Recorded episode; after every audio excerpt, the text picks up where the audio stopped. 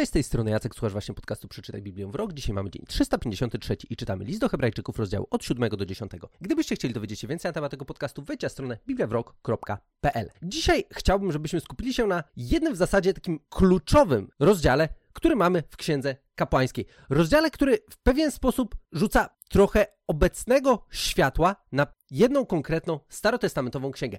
Księgę, która jest jedną z najbardziej problematycznych da, dla nas do przebrnięcia i księgę, która jednocześnie ma oczywiście kilka odcinków tego podcastu, która dla mnie osobiście była niesamowitym odkryciem, kiedy nagrywałem te odcinki, kiedy sobie przez nią przechodziłem i próbowałem opowiedzieć o niej w taki sposób, żeby ona miała dla nas jakiś sens, żeby miała dla nas znaczenie. I jest to księga kapłańska. Księga, która generalnie jest księgą, przy której zazwyczaj odpadamy, jeżeli próbujemy czytać Biblię od początku. O tym rozmawiałem przy okazji tamtych podcastów, dlaczego ona jest taka problematyczna, dlaczego często na niej odpadamy, dlaczego przy tej konkretnej księdze po prostu nie bardzo wiemy, co mamy z nią zrobić. I koniec końców, gdybyście sięgnęli do odcinka 41, tam jest podsumowanie księgi kapłańskiej, ale też w liście do Hebrajczyków, który, tak jak już wspomniałem wczoraj, jest bardzo mocno osadzony w realiach Starego Testamentu. Jest bardzo gęsto odnoszącym się do kwestii związanych ze Starym Przymierzem.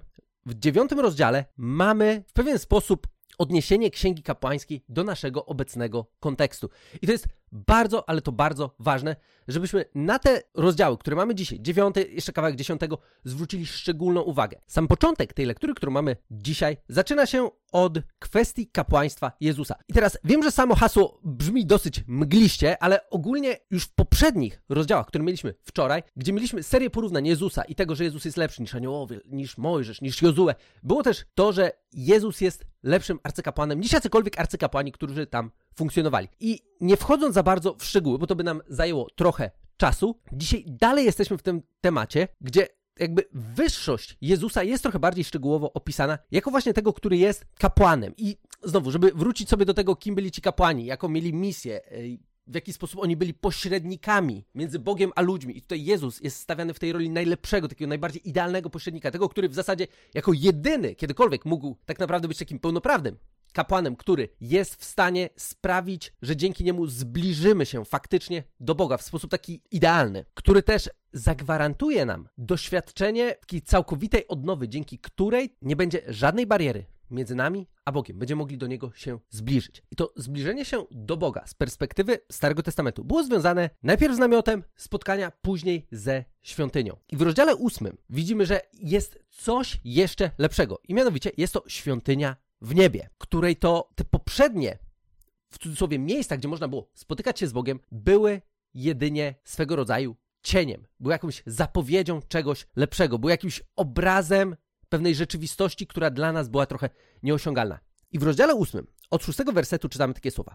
Teraz natomiast nasz arcykapłan, tutaj chodzi o Jezusa, przyjął o tyle wyższą służbę, o ile lepszego przymierza jest pośrednikiem. Przymierza opartego na lepszych obietnicach, gdyby to pierwsze przymierze było bez wad, nie szukano by miejsca na drugie. I to nowe przymierze, które Bóg miał przygotowane dla ludzkości, było też opisane w Starym Testamencie do czego zresztą autor listu do Hebrajczyków się odnosi chociażby w dziesiątym wersecie tego samego rozdziału, gdzie czytamy: Takie natomiast przymierze zawrę z domem Izraela. Po tych dniach mówi Pan: Moje prawa włożę w ich umysły i wypiszę je na ich sercach. I będę im Bogiem, a oni będą mi ludem. Widzimy, że w tym, co Bóg przygotował dla ludzkości, co było z perspektywy czasów Starego Testamentu jedynie pewną zapowiedzią, czymś, czego oczekiwano, ale co nie było jeszcze pełnią rzeczywistości, ten cel odnowy ludzkości polegał na tym, nie że my będziemy musieli robić pewne rzeczy, bo tak, bo mam po prostu listę przepisów i je robimy, tylko że Bóg w taki sposób przemieni nasze serca, że my będziemy w stanie w ogóle w końcu żyć na miarę tego, do czego Bóg nas stworzył. I początek dziewiątego rozdziału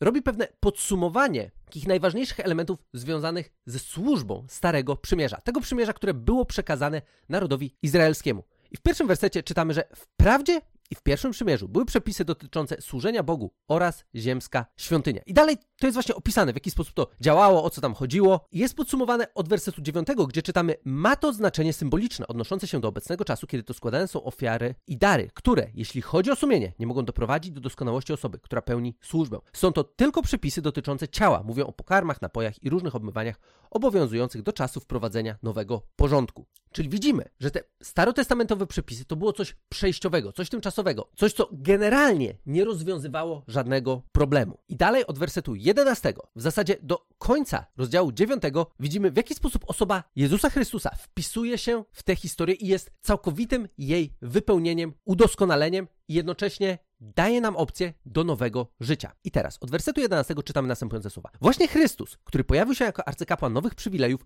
wszedł przez większy i doskonalszy przybytek zbudowany nie ręką ludzką, to jest nienależący do rzeczy stworzonych. Wszedł on do świątyni nie z krwią kozłów, i cieląt, ale ze swoją własną krwią raz na zawsze zapewniając nam wieczne odkupienie. Bo jeśli krew kozłów i cielców oraz popiół jałówki przez pokropienie uświęcają skalanych i przywracają cielesną czystość, o ileż bardziej krew Chrystusa, który przez wiecznego ducha jako nieskazitelny ofiarował samego siebie Bogu, oczyści nasze sumienie od martwych uczynków, abyśmy mogli służyć żywemu Bogu. I ważna rzecz, która tutaj się pojawia w odniesieniu właśnie do tych wszystkich kwestii związanych ze starotestamentowymi ofiarami jest to, że one generalnie nie rozwiązywały problemu grzechu. My często mamy takie wyobrażenie, które jest błędnym wyobrażeniem, że Bóg w jakiś sposób, nie wiem, chciał krwi, bo nie wiem, bo ta krew jest bardzo potrzebna do tego, żeby nam przebaczyć i tak dalej.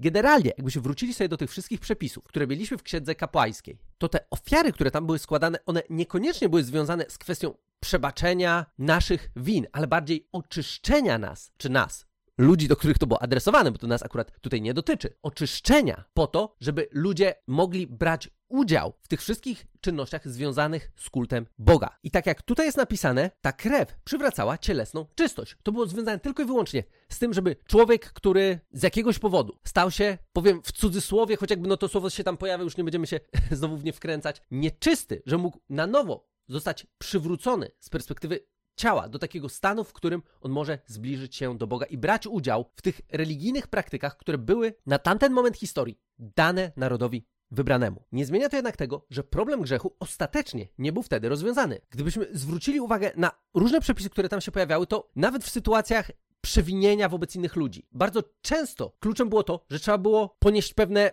nazwijmy to sobie, reparacje żeby po prostu dosłownie zapłacić za błąd, który się popełniło. I masa tych przewinień, które w Księdze Kapłańskiej są wspomniane, one nawet nie mają żadnych ofiar dla siebie. To nie jest tak, że za każdy grzech była jakaś ofiara. Nie, wcale niekoniecznie. I teraz mówię o tym dlatego, żebyśmy po pierwsze nie dali się wkręcić w jakieś takie, wiecie, dyskusje w stylu, a bo Bóg Starego Testamentu, on kazał ludziom zabijać zwierzęta, bo nie wiem, one były mu potrzebne do czegoś. To w ogóle nie o to chodziło. Istota tych ofiar, które tam były składane, była związana z tym, że jeżeli stworzenie straciło relację ze swoim stwórcą przez jakieś zaniedbanie, też przez kwestie takie cielesne, które zwyczajnie wiązały się z pewnym rytualnym oczyszczeniem, stworzenie musiało coś stwórcy dać, żeby na nowo wejść w to miejsce w cudzysłowie właściwej relacji, choć ona nie była spełnieniem wszystkiego. To nie jest to, że Bóg potrzebował bardzo tej krwi i tak dalej. To było związane jedynie z kwestią stworzenia, które w pewien sposób upada i mu musi coś innego stworzonego oddać, całkowicie oddać, pozbyć się tego dla Boga, po to, żeby doświadczyć takiego tymczasowego oczyszczenia, które umożliwi udział w życiu religijnym całej wspólnoty. I żeby już więcej o tym nie rozmawiać, to przejdźmy sobie do tego, co było istotą, do czego to wszystko miało wskazywać i do czego miało prowadzić. Ano do tego, że ostatecznie sam Jezus złoży z siebie samego ofiarę, która oczyści nasze sumienie od martwych uczynków, abyśmy mogli służyć żywemu Bogu. To wszystko, co było perspektywą starotestamentową, nie rozwiązywało właśnie tej kwestii. Nie oczyszczało sumienia i jednocześnie nie otwierało nam drogi do tego, żeby móc w pełni Bogu służyć. To były tylko tymczasowe rozwiązania, które wprowadzały ludzi na nowo do bycia pełnoprawnymi członkami życia wspólnotowego w kontekście też religijnym oczywiście. I dalej od wersetu 15 w liście do Hebrajczyków w 9 rozdziale czytamy: Po to też jest on pośrednikiem nowego przymierza, aby gdy została poniesiona śmierć dla odkupienia wykroczeń popełnionych za pierwszego przymierza, ci, którzy zostali zaproszeni, dostąpili spełnienia obietnic wiecznego dziedzictwa. Tam, gdzie ma funkcjonować przymierze, musi dokonać się śmierć tego, który je ustanawia, tak jak w przypadku testamentu. Przymierze staje się prawomocne z chwilą śmierci sporządzającego, dopóki on żyje. Przymierze nie obowiązuje, dlatego również pierwsze zostało przypieczętowane krwią, gdy Mojżesz ogłosił całemu ludowi wszystkie ustawy prawa, wziął krew cieląt i kozów wraz z wodą, wełną szkarłatną i hizopem pokropił zarówno samą księgę, jak i cały lud i powiedział, to jest krew przymierza, które Bóg dla was ustanowił. Podobnie pokropił krwią przybytek i wszystkie naczynia przeznaczone do służby Bożej. Właściwie, według prawa, niemal wszystko oczyszcza się krwią i bez przelania krwi nie ma przebaczenia. Skoro więc ziemskie odpowiedniki rzeczy niebieskich trzeba oczyścić takimi ofiarami, same rzeczy niebieskie lepszymi ofiarami niż te. Chrystus bowiem wszedł nie do świątyni zbudowanej rękami, będącej odbiciem prawdziwej, ale do samego nieba, aby teraz reprezentować nas przed obliczem Boga. Wszedł też nie po to, aby wciąż na nowo ofiarować siebie samego, a tak czyni arcykapłan, gdy co roku wchodzi do świątyni z cudzą krwią. Gdyby tak było w przypadku Chrystusa, musiałby on cierpieć wiele razy od powstania świata. Tymczasem on po to ukazał się obecnie, raz przy końcu wieków, aby przez ofiarowanie samego siebie usunąć grzech. I jak postanowiono, że człowiek raz umiera, a potem czeka go sąd, tak Chrystus raz złożony w ofierze, aby wziąć na siebie grzechy wielu, drugi raz ukaże się tym, którzy go wyczekują. Nie ze względu na grzech, ale dla ich zbawienia. Prawo, jako zawierające w sobie cień przyszłych przywilejów, a nie sam obraz rzeczy, przez te same ofiary składane stale, rok w rok, w ogóle nie może doprowadzić do doskonałości tych, którzy z nimi przychodzą. Czyż nie zaprzestano by ich przynoszenia, gdyby raz oczyszczone sumienie tych, którzy je składają, pozostawało już wolne od jakiegokolwiek grzechu? A tymczasem ofiary te co roku ponawiane właśnie przypominają o grzechach, bo jest niemożliwe, aby krew cielców i kozów zmywała grzechy. Widzimy tutaj, że to, co uczynił Jezus, jest o tyle lepsze od całej rzeczywistości starotestamentowej, że on jedną ofiarą załatwił wszystko. Nie ma tutaj gradacji na lepsze grzechy, większe, mniejsze i tak dalej. Jezus po prostu zapłacił za wszystko, za każdy jeden grzech. Nie musimy się zastanawiać, mm, czy to aby na pewno wpadało pod ofiarę Chrystusa, jakieś moje przewinienie, grzech i, ta, i tak dalej. Wszystko, wszystko, bez dyskusji. Cała nasza przeszłość, teraźniejszość nawet przyszłość została już odkupiona. Kwestia jedynie jest w tym, czy my z tej ofiary korzystamy i czy partycypujemy w tym odkupieniu, które Bóg przygotował dla nas. W wersecie 14, 10 rozdziału, do którego płynnie przeszedłem z tego 9, bo tutaj akurat pewna myśl była kontynuowana, czytamy, że jedną bowiem ofiarą uczynił na zawsze doskonałymi tych, których uświęca. Bardzo znaczące słowa, które dla nas nawet mogą być takie, ej, ale czekaj, ale, ale jak? Uczynił doskonałymi? To znaczy, że ja jestem doskonały, ale Jacek, ale ja robię to, to, to czy tamto. Popełniam takie błędy. Jestem tylko człowiekiem. Tak, ale w momencie, jeżeli jesteś uczniem Jezusa, który przyjmuje Jego ofiarę i korzysta z tego, że Jezus zapłacił za wszystko, przez wiarę przyjmujemy to, co On dla nas uczynił, z perspektywy Boga, Bóg nie patrzy na nas przez te wszystkie błędy, przewinienia, grzechy, które mamy na sumieniu, tylko patrzy na nas przez perspektywę ofiary, którą Jego Syn za nas złożył i patrząc na nas przez perspektywę tej ofiary, która załatwiła kwestię każdego grzechu, On widzi w nas doskonałość. Nie naszą własną, ale Jego Syna, który daje nam możliwość uczestnictwa w tej doskonałości przez to, że jedną ofiarą załatwił wszystko. I to jest ta ogromna wyższość nad Starym Przymierzem, które generalnie nie rozwiązywało nic na stałe. Ono jedynie tymczasowo umożliwiało umożliwiało ludziom uczestnictwo w różnych tam czynnościach, obrzędach religijnych. Tutaj ofiara, którą złożył Jezus, załatwia sprawę grzechu całkowicie kompleksowo, bez żadnych wyjątków. I dlatego w dziesiątym rozdziale, czytając od 19 wersetu, mamy te, właśnie taką sekcję. No i co w związku z tym? Wiem, że ten tekst, który mamy już za sobą, dla nas nawet może być tak, o matko, co, co my tu czytamy w ogóle? Przecież to jest ciężkie, to jest skomplikowane. Okej, okay. nawet jakby to wszystko, co przeczytaliśmy do teraz dzisiaj, było problematyczne, to sądzę, że to i co w związku z tym, które pojawia się od 19 wersetu, będzie już dla nas bardzo jasne i klarowne. Bracia, ponieważ dzięki krwi Jezusa mamy odwagę wkroczyć do miejsca Najświętszego, nowo utworzoną i żywą drogą, którą nam utorował przez zasłonę, czyli swoje ciało, a także wielkiego kapłana nad domem Bożym, przychodźmy ze szczerym sercem, z całkowitą pewnością wiary, sercem oczyszczonym z wyrzutów sumienia i ciałem obmytym wodą czystą. Niewzruszenie trzymajmy się nadziei, którą wyznajemy, gdyż ten, który złożył obietnicę, jest wierny. Myślmy sobie o sobie nawzajem, jak pobudzać się do miłości i dobrych uczynków. Nie opuszczajmy przy tym wspólnych spotkań, co jest u niektórych w zwyczaju, lecz dodawajmy sobie otuchy. I to tym bardziej, im wyraźniej widać, że zbliża się ten dzień. To, co jest tu kluczowe, wersety 22, 23.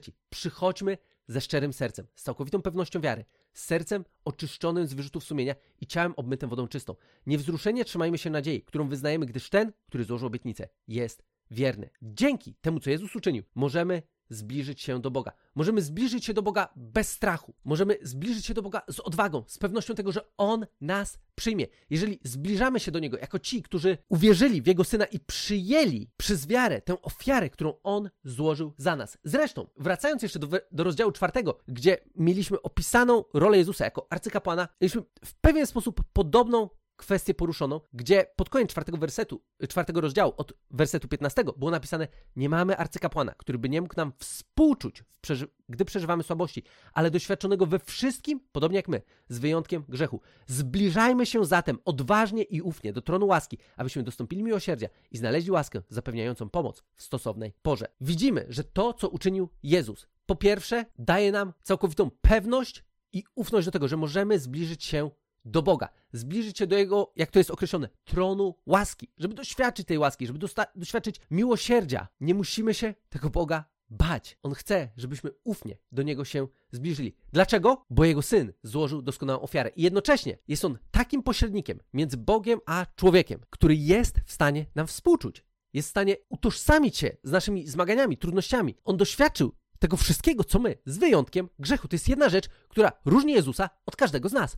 On nigdy nie zgrzeszył, a poza tym doświadczył masy trudności, pokuszeń, zmagania się i dzisiaj jest tym, który otwiera nam drogę do Boga. Mówiąc niejako, słuchaj, rozumiem Ciebie, rozumiem Twoje zmaganie, za to wszystko zapłaciłem, możesz teraz wejść. Ta rzeczywistość, o której tutaj czytamy, to jest coś, co jest całkowicie niespotykane z perspektywy Starego Testamentu. Tamten cały system ofiarniczy, choć był ciekawy, choć był pewną zapowiedzią czegoś większego, ostatecznie nie rozwiązywał kwestii grzechu i tego, żebyśmy na nowo zostali w pełni przywróceni do właściwej relacji ze Stwórcą. Te kwestie rozwiązał tylko Jezus swoją ofiarą i dzięki temu możemy zbliżyć się do Boga bez strachu, z odwagą, z ufnością, żeby doświadczyć Jego miłosierdzia i Jego łaski w naszym życiu. Tyle z mojej strony na dzisiaj. Gdybyście mieli jakieś dodatkowe pytania, możecie wejść na stronę bibliawrok.pl bądź możecie do mnie napisać na adres jacekmałpa.bibliawrok.pl i do usłyszenia w kolejnym odcinku.